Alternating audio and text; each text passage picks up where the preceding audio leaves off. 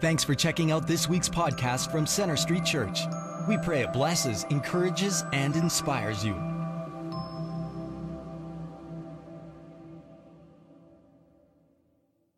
Also at the Crowfoot Theaters in Northwest Calgary. We're in a series in which we're looking at what it is that Christians believe, and presently we're examining what the Bible teaches about prayer and also how to pray effectively. Before we get into it, why don't we pray? Would you stand with me, please?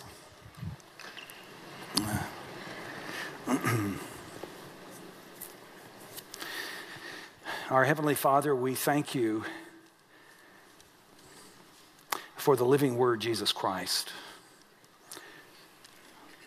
for what he did for us on the cross, what we have because of his resurrection. We thank you for the written word, the guidelines we find in it for living and for having an intimate relationship with you. I ask, Lord, that you would teach us how to pray, the importance of prayer, and how to pray effectively. Soften our hearts, focus our minds and Lord, give us the courage to respond in whatever way you'd have us to. For we pray it in the precious name of Jesus. Amen. You may be seated.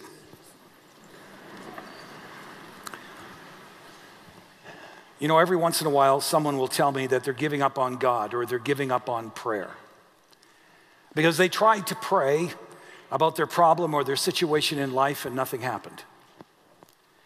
In some cases, people will say, you know, I've been praying for an issue for years and nothing's changed.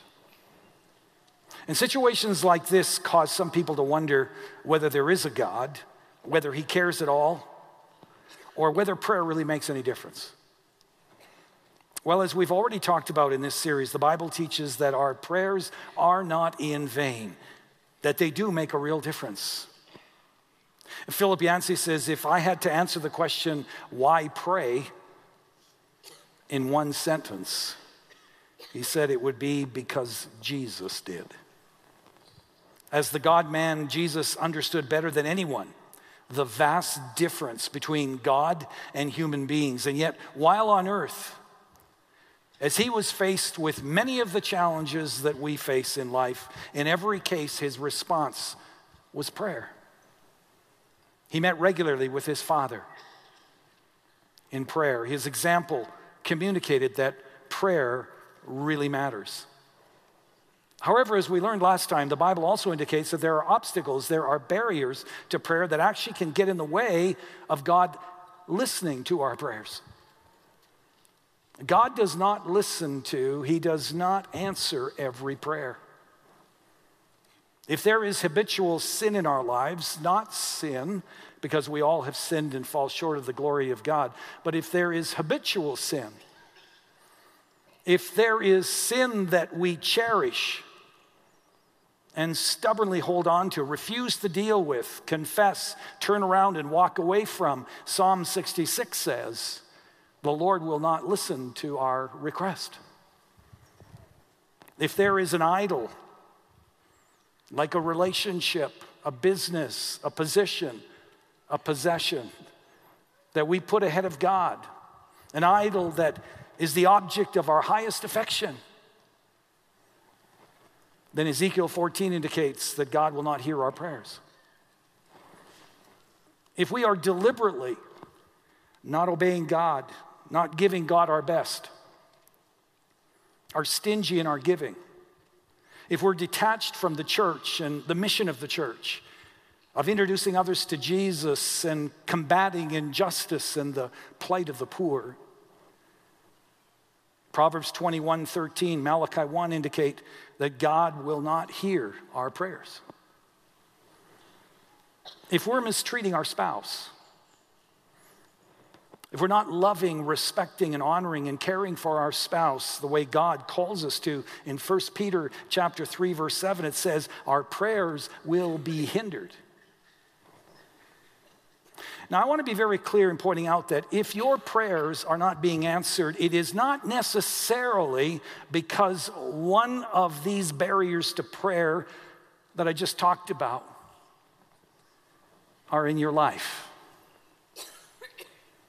It may have absolutely nothing to do with what you are or are not doing, but remains unanswered for reasons that only God knows. I've said it many times before, but God is God and we're not. And there is a great deal of mystery surrounding the issue of an unanswered prayer. If you've given the Lord permission, as did King David, when he said, Lord, search my heart. Lord, show me if there's any way about me that's not pleasing to you. If you've given the Lord that kind of permission in your life to examine your heart on a regular basis for anything that would result in Him not listening to your prayers, and you've owned up to them, you've confessed them to Him, and God still seems to be silent with respect to your prayer requests then don't conclude that you're to blame for unanswered prayer.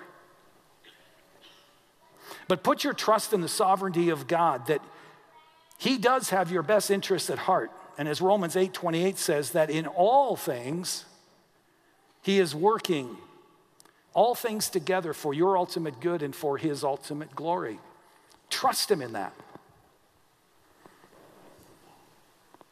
And so sometimes there are barriers that result in God not even listening to our prayers. And this is something we can do something about. Now, in this message, I want to talk about some other principles for effective prayer that we see in the scriptures, principles that will make our prayers powerful and effective. And I want to acknowledge numerous authors who have enriched my understanding of prayer down through the years, including Dr. R.A. Torrey, Andrew Murray, Wesley Duewel, Rick Warren, and many others. The first principle that we see is this if we wish our prayers to be more powerful and effective, we must be in right relationship with God. James 5:16 says the prayer of a righteous person is powerful and effective. Now, to be righteous means that you're in right relationship with God. The scriptures teach that we are all unrighteous or sinners by nature, and that we are only made righteous by putting our faith in what Jesus accomplished for us on the cross of Calvary and through his resurrection. The righteous person has had a change of heart.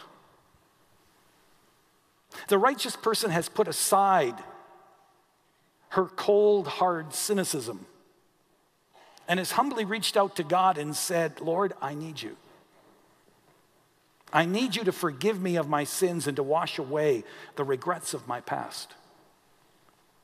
The righteous person doesn't just believe in God, but he daily cultivates an authentic friendship with Jesus and obeys and lives all out for Jesus. And it is this kind of person, says James,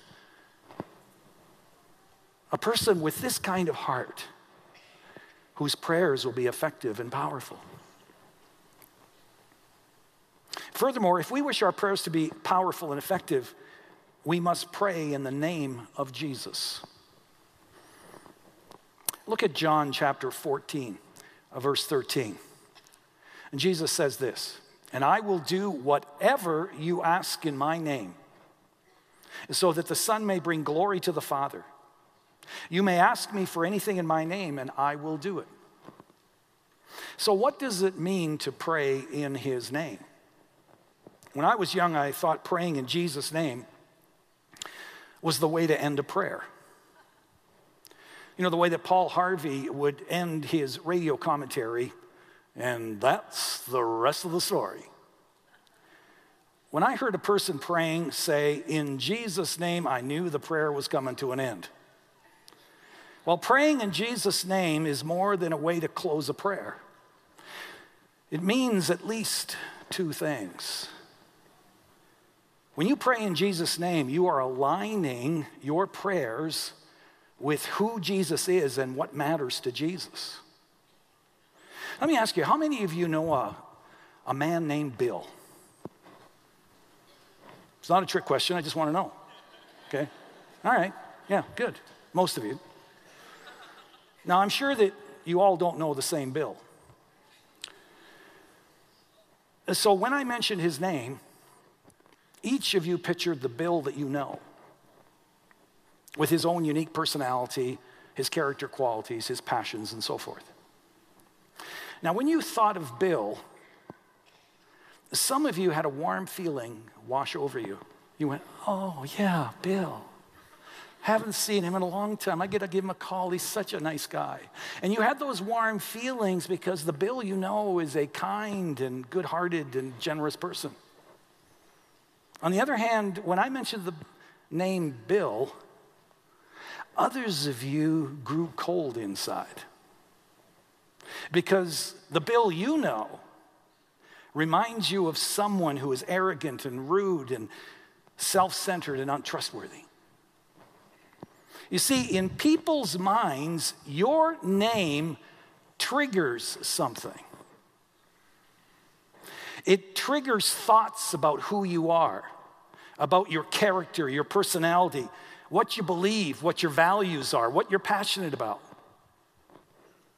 And so when we pray in the name of Jesus, we are praying in line with who Jesus is, what he's passionate about, what matters to him.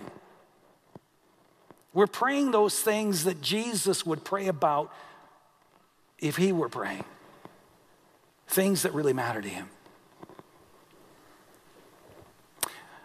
But in addition to this, when you pray in Jesus' name, you are asking things of God not on the basis of your own merit, but on the basis of Jesus' merit. Some time ago, I, I, read the story of a father who took his son and a dozen of his son's friends to an amusement park, sort of like our Calaway Park, to celebrate his son's birthday. He bought a big roll of tickets, and before every ride, he would give each boy a ticket for the ride. Well, one, on one particular ride, he looked up and there was a boy with his hand stretched out that he didn't recognize.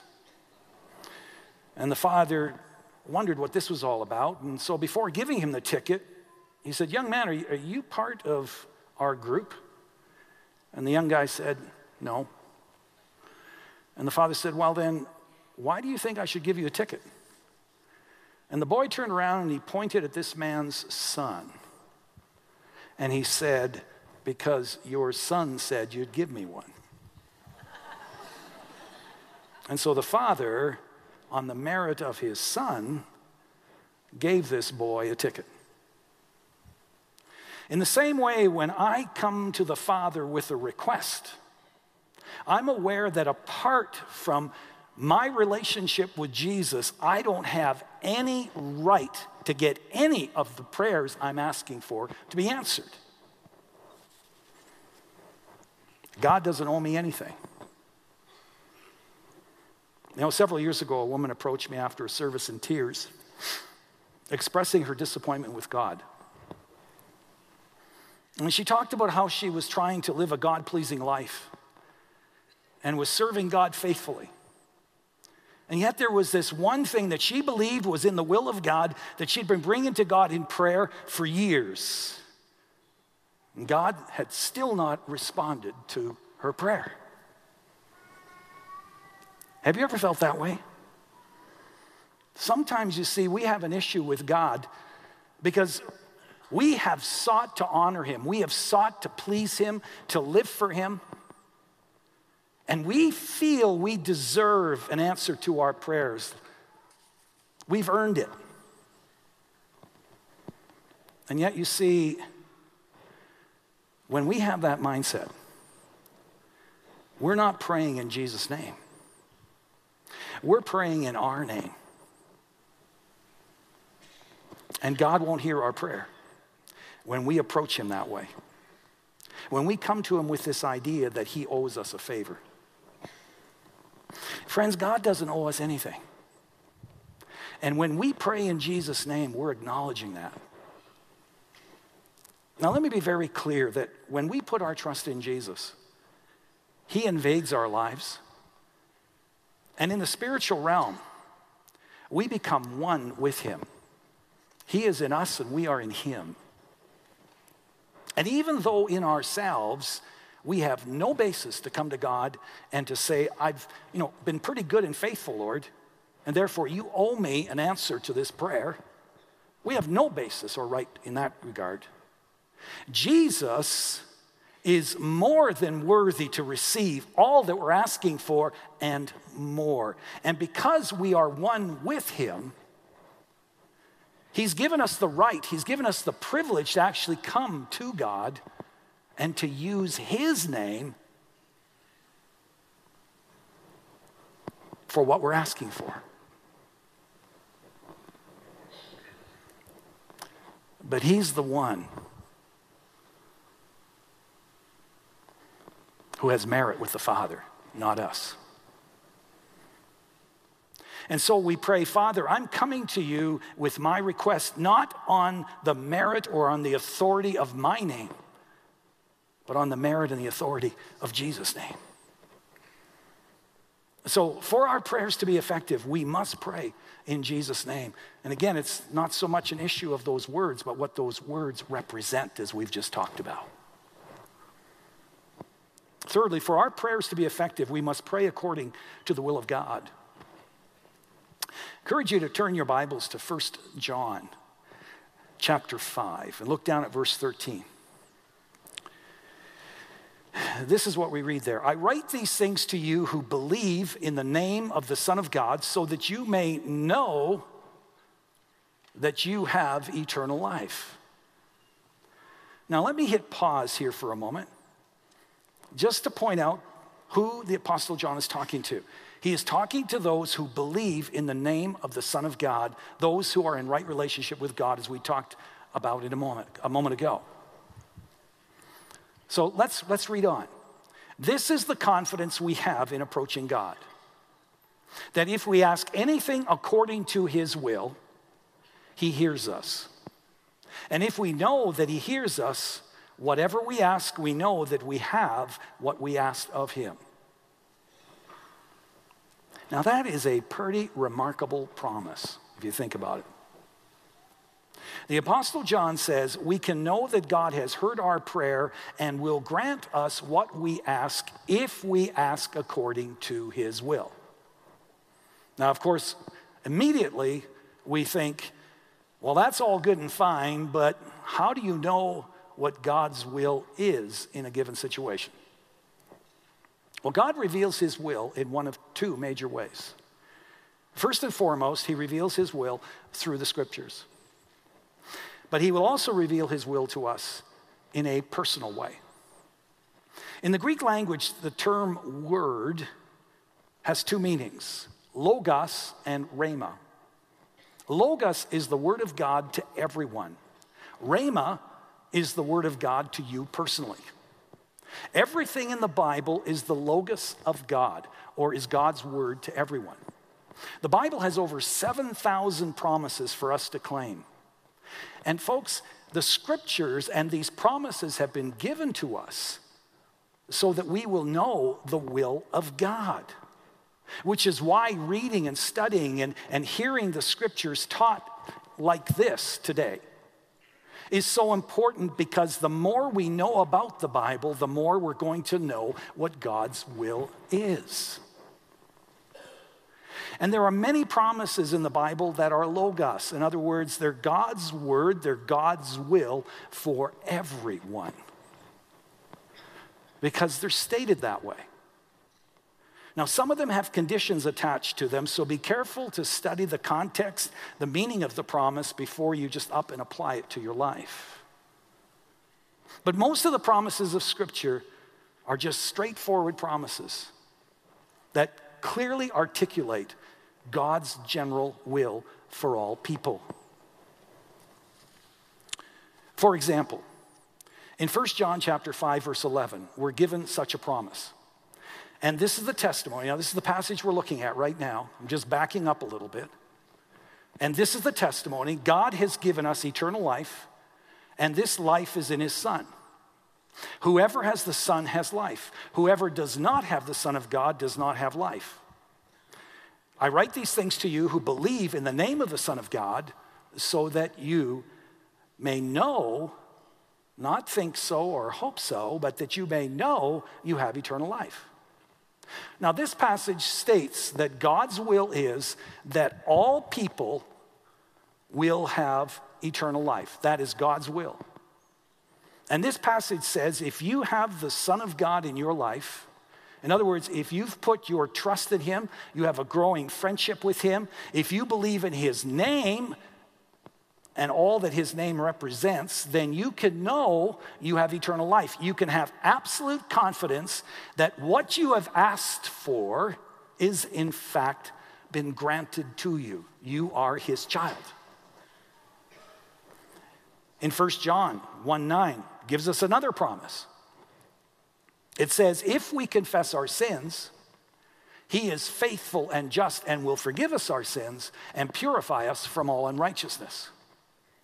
This is God's general will, his logos for everyone. He wants us to be free from our guilt and the chains of the regrets of the past. And so he says, If you will confess your sins to me, I will forgive you of your sins. You can take that to the bank. He will answer our prayers and do what he has promised. Another example in James chapter 1 verse 5. It says, "If any of you lacks wisdom, you should ask God, and it will be given to you." God says, "You lack it in wisdom? Well, come to me and ask." And you will receive what you've asked for. Those are just some examples of God's logos or general word and general will for us all. Which, of course, brings up another question. How do we know the will of God in situations not specifically addressed by the promises of God in the scriptures? For example, let's say that I have a major decision to make about my uh, future career. How do I know what God's will is in such a case? The answer to that is found in John 16, verse 13. It's also found in many other passages. I'm just boiling it down to this one.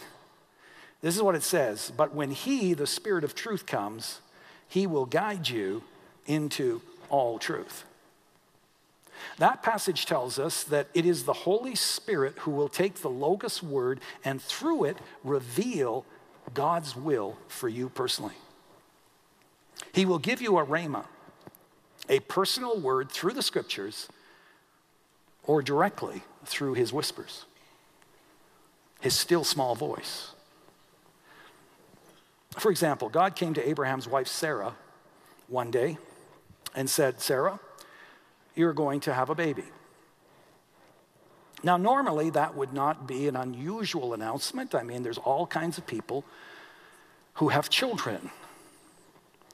But in this case, it was a bit unusual, realizing that Sarah was 90 years old and her husband Abe was pushing 100. But you see, it was a specific promise to her. God was saying, This is my will for you. In promising this to Sarah, he wasn't saying to every other 90 year old woman that they would now be able to have a baby. Not that they would want to have a baby at that age. No, it was a specific rhema word, a word of God to her and to no one else. I want to remind you that a rhema is a word of God to a specific person in a specific time for a specific purpose, a purpose that only God may know. You see, what so often happens today is someone has a rhema from God and then says, you know, if God did this for me, he will also do it for you. If you pray hard enough, if you have enough faith,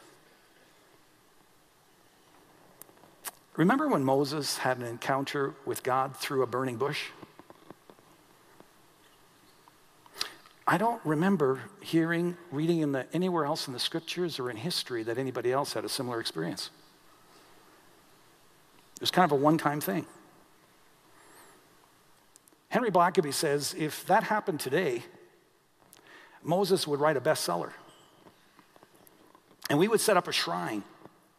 And people would come from all over the world asking God to do it again. Now, God can do it again. I mean, He can do anything. But see, my point is be careful about claiming for yourself a rhema that was given to someone else at a specific time for a specific purpose and assuming that you can now apply that to yourself. So, how does the Holy Spirit speak to us personally? You know, it may sound a bit mystical, but it happens more than we realize if we're open to hearing from God. We talked about this a bit when we were dealing the series on the Holy Spirit. But for example, have you ever been reading the Bible and suddenly a verse just kind of jumps off the page and hits you right between the eyes? And you know that that verse was speaking to you directly about something that's going on in your life and that you needed to do something about it? Well, you see, that happened because the Holy Spirit gave you a rhema, a specific word regarding God's will for your life. There's something He wanted you to change, or maybe there's just a word, a promise, an encouragement He wanted to give you. Or have you ever been in a church service and all of a sudden something the pastor says hits you? Or you feel like he's speaking just to you and your situation? People often tell me, that it seems like, you know, I'm just speaking to them. Which kind of blows me away because I can't take any credit for that. I mean, that's totally a God thing. You see, those of us who speak, we simply get up here and we deliver the logos word of God. And if you're at all awake and attentive, the Holy Spirit takes it and gives you a rhema word, applying it directly to your life. And I'm amazed how that happens because, you know, I have applications in sermons. And I talk to people all the time, and their takeaway is totally over here somewhere. I wasn't even thinking of that. But see, that's the work of the Holy Spirit. There's a young man in our church, he's actually part of our missional community, who grew up in a Hindu family. But over time, he felt something drawing him to Christ and to the church. The first time he came to our church, the sermon addressed the subject that he'd been wrestling with for some time. He thought that it was a great coincidence, and he decided to come back the following week. And when he came to the second week, the sermon spoke directly to another issue that he'd been battling with and thinking about that previous week. Well, when the same thing happened on week three and on week four, God began to get his attention. He was meeting with one of our pastors by then, asking him all kinds of questions about Christianity. And after several more weeks of the sermon speaking directly to the issue that he was grappling with the previous week, he became convinced that the pastor he was talking to was meeting with the pastor who was speaking and telling him what to preach on, which of course was not the case. A couple of times he actually wrote down the issue that he was thinking about, gave it to the pastor, and sure enough, the message that weekend spoke to the issue. And he says in his testimony, this went on for three months. Now, I had no clue that this was going on, of course. I just heard this young man's testimony a couple of months ago. But through it all, God drew this young man to himself, and he is a follower of Jesus today. Amen?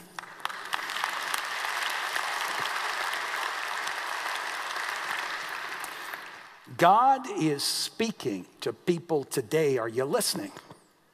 That is the big question. He reveals his will to us through the general Logos word. He reveals his will to us through the Rhema word, a specific word to us as well. And Dr. Torrey, a former pastor of Moody Bible, uh, Moody Bible Church, He tells the story of a couple in his church whose young daughter became deathly ill. The doctors told them that there was nothing that they could do for her. And so the couple called upon him to pray. Unfortunately, he was out of town, and so a couple of his associates went over and prayed for her. His associate, Pastor Jacoby, later told Tori that as he prayed silently for God's will and direction on how to pray for this child, he had a strong sense from the Holy Spirit, a rhema word, that it was clearly God's will for this child to be healed. And so, having the assurance that it was God's will to heal her, he prayed with a new level of confidence and faith, believing that she would be healed. He said, Pastor Tori, if ever I had an answer to prayer in my life, it was today when I prayed for that child. And sure enough, that child was miraculously healed. The doctors the next morning were stunned uh, by the child's recovery.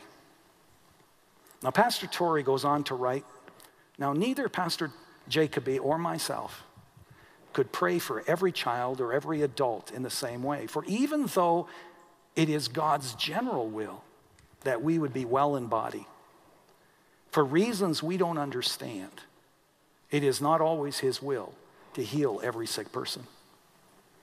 But he says there are many other times that he does heal the sick. And if we are living in the Lord, if we are listening to his voice in our prayers and are entirely surrendered to his spirit in our prayer time, the Holy Spirit will reveal to us God's will on the matter. And we can pray the prayer of faith knowing that our prayer has been heard and that God will do what he has promised he will do. Friends, I believe the Holy Spirit wants to reveal his Rhema word far more, far more than we're hearing and seeking.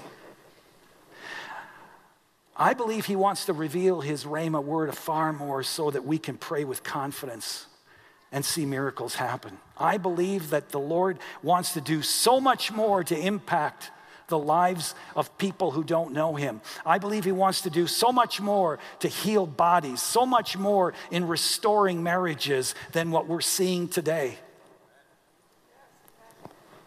But it's going to require that we have this friendship with him, that we're walking in the Spirit, that we're asking him daily to reveal his will to us and listening for his direction and his rhema. I have been so blessed when God has given me a rhema word down through the years. My faith has grown because he's showing me something that is his will, and I've prayed into that and see it happen.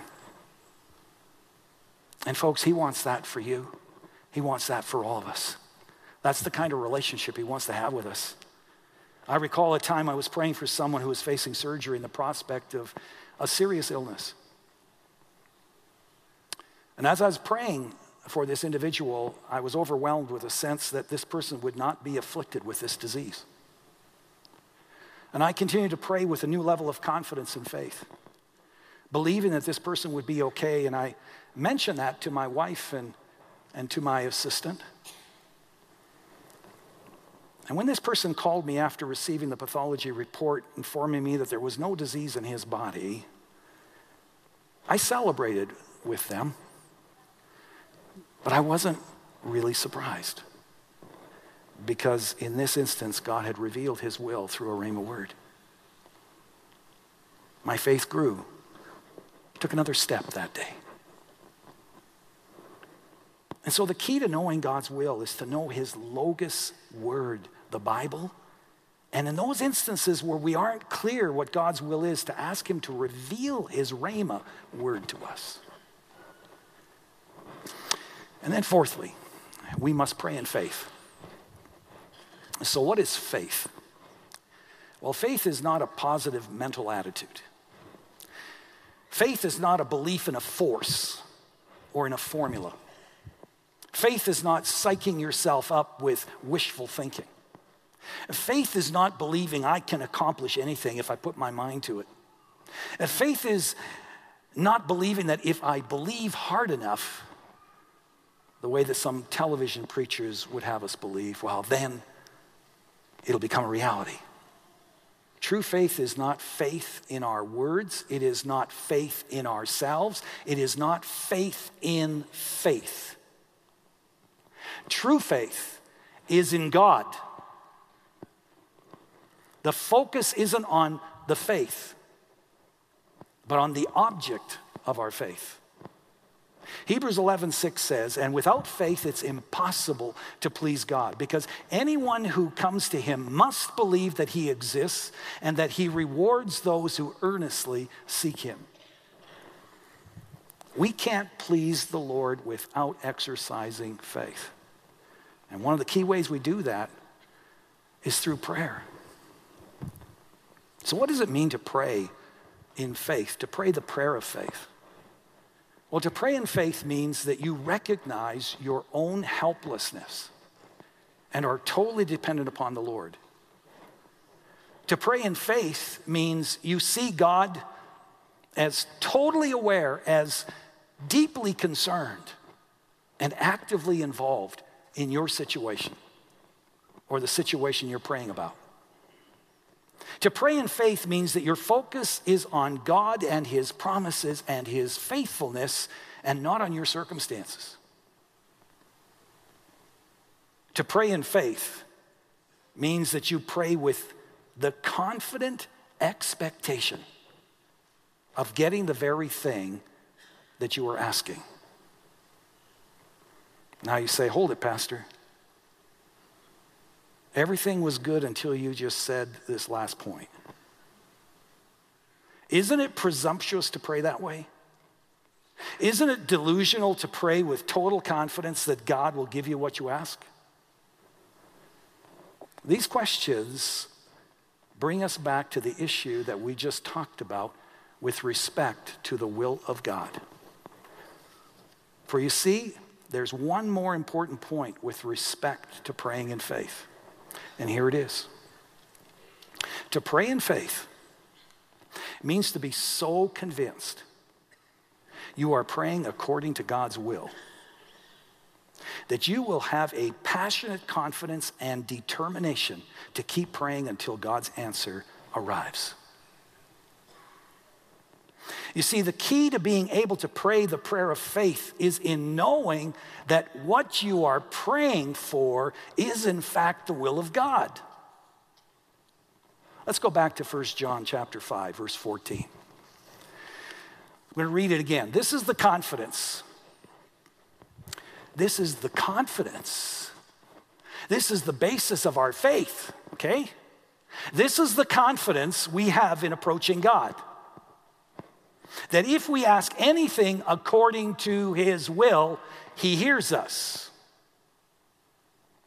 Notice the Apostle John here links our confidence, our faith in praying, with knowing what God's will is.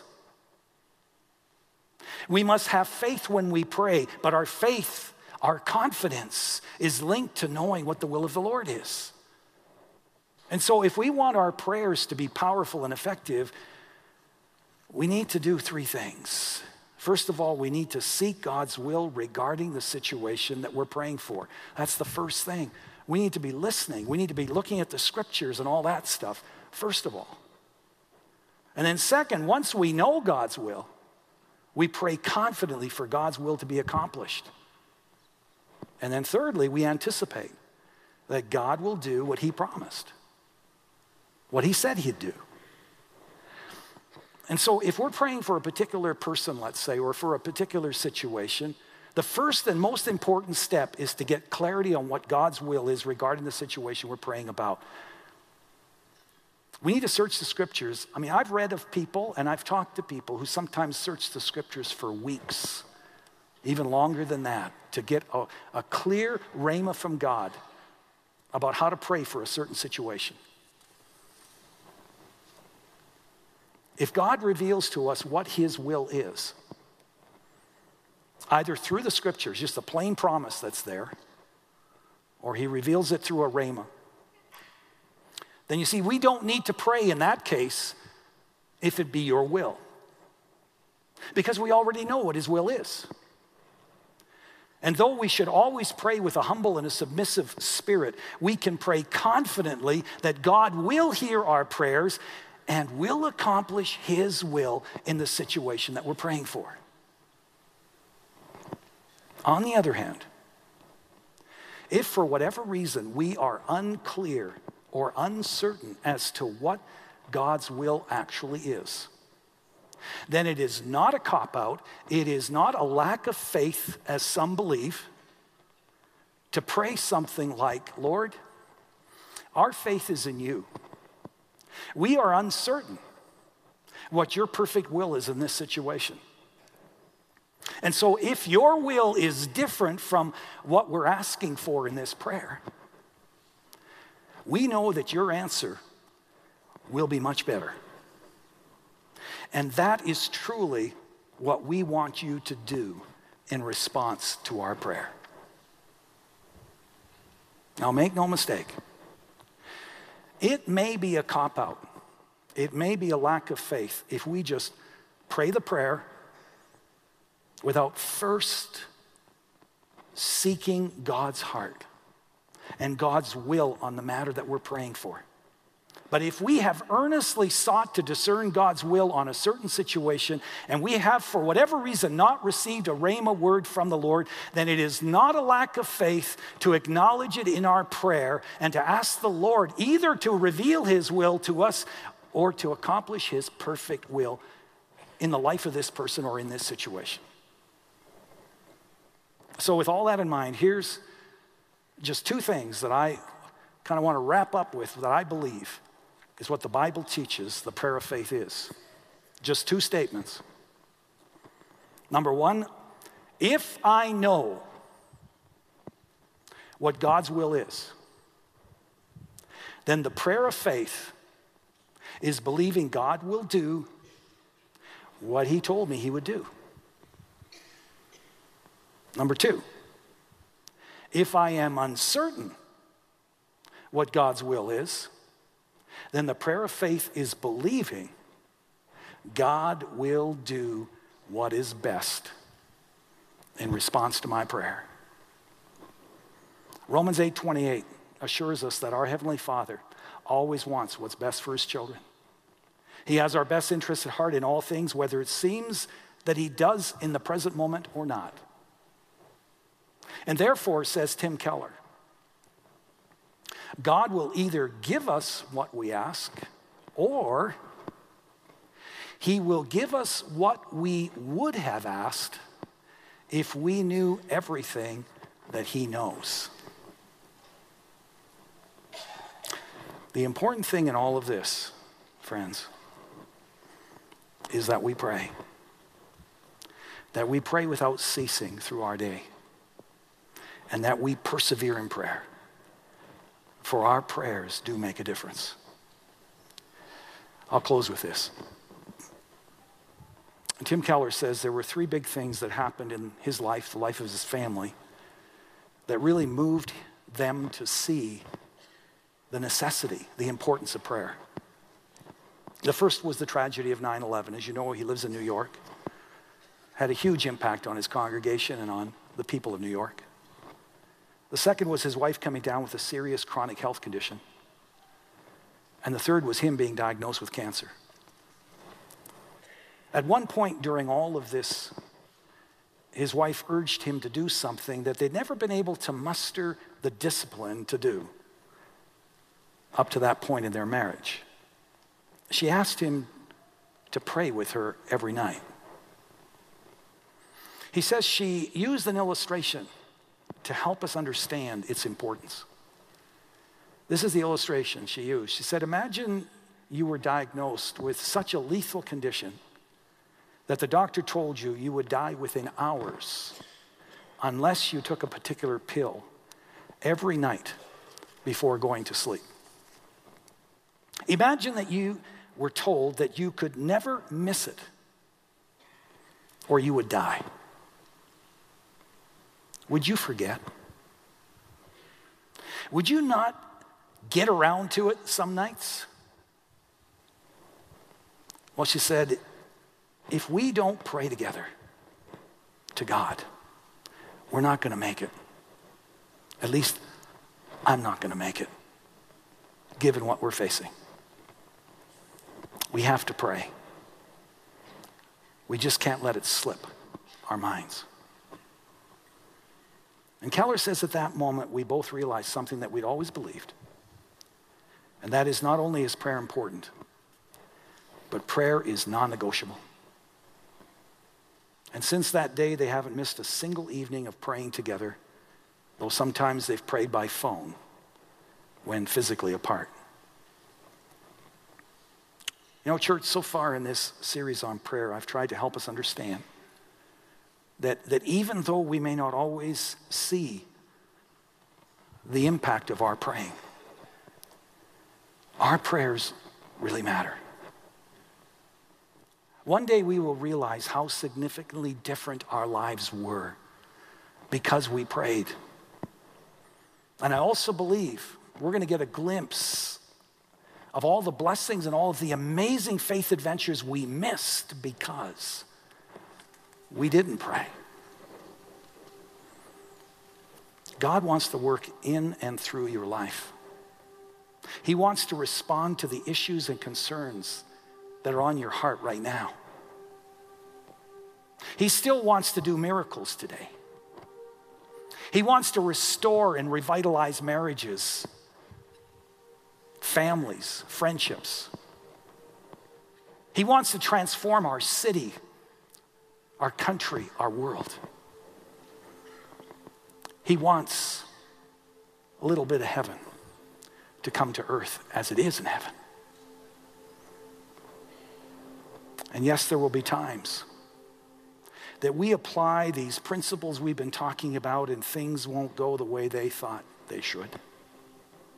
There will be times we'll be praying and pleading with God to reveal His specific will, His rhema for a given situation, and we will not receive it, or at least not as clearly as we'd like it to be.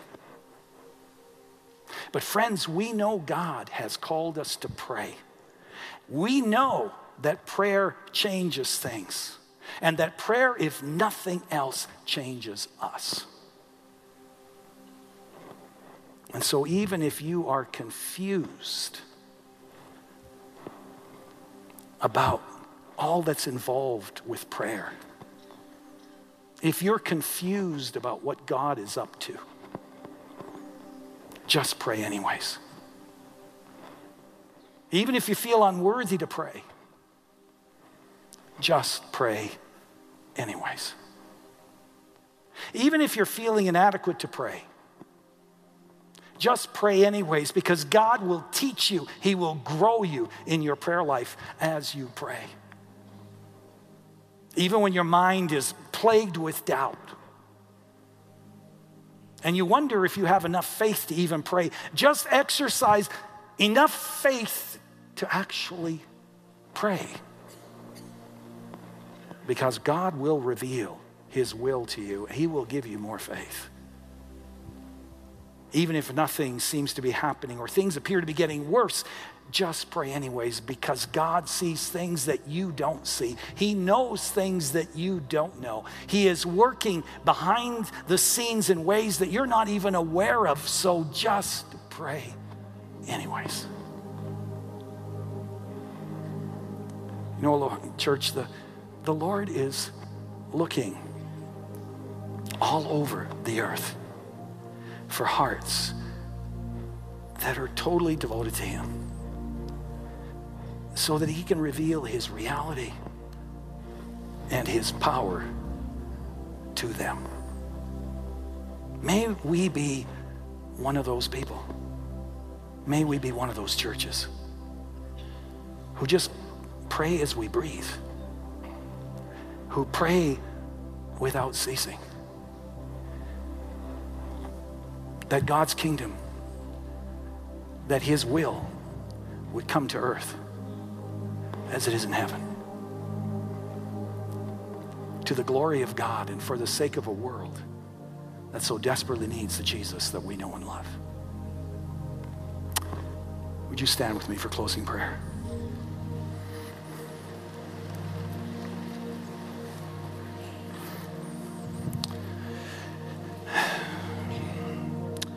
Going to invite you to just hold your hands open before the Lord again.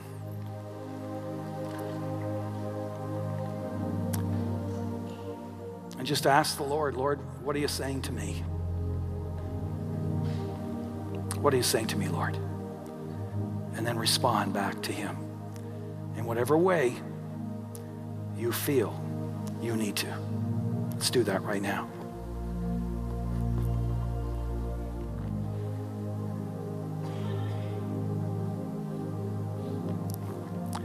Our Heavenly Father,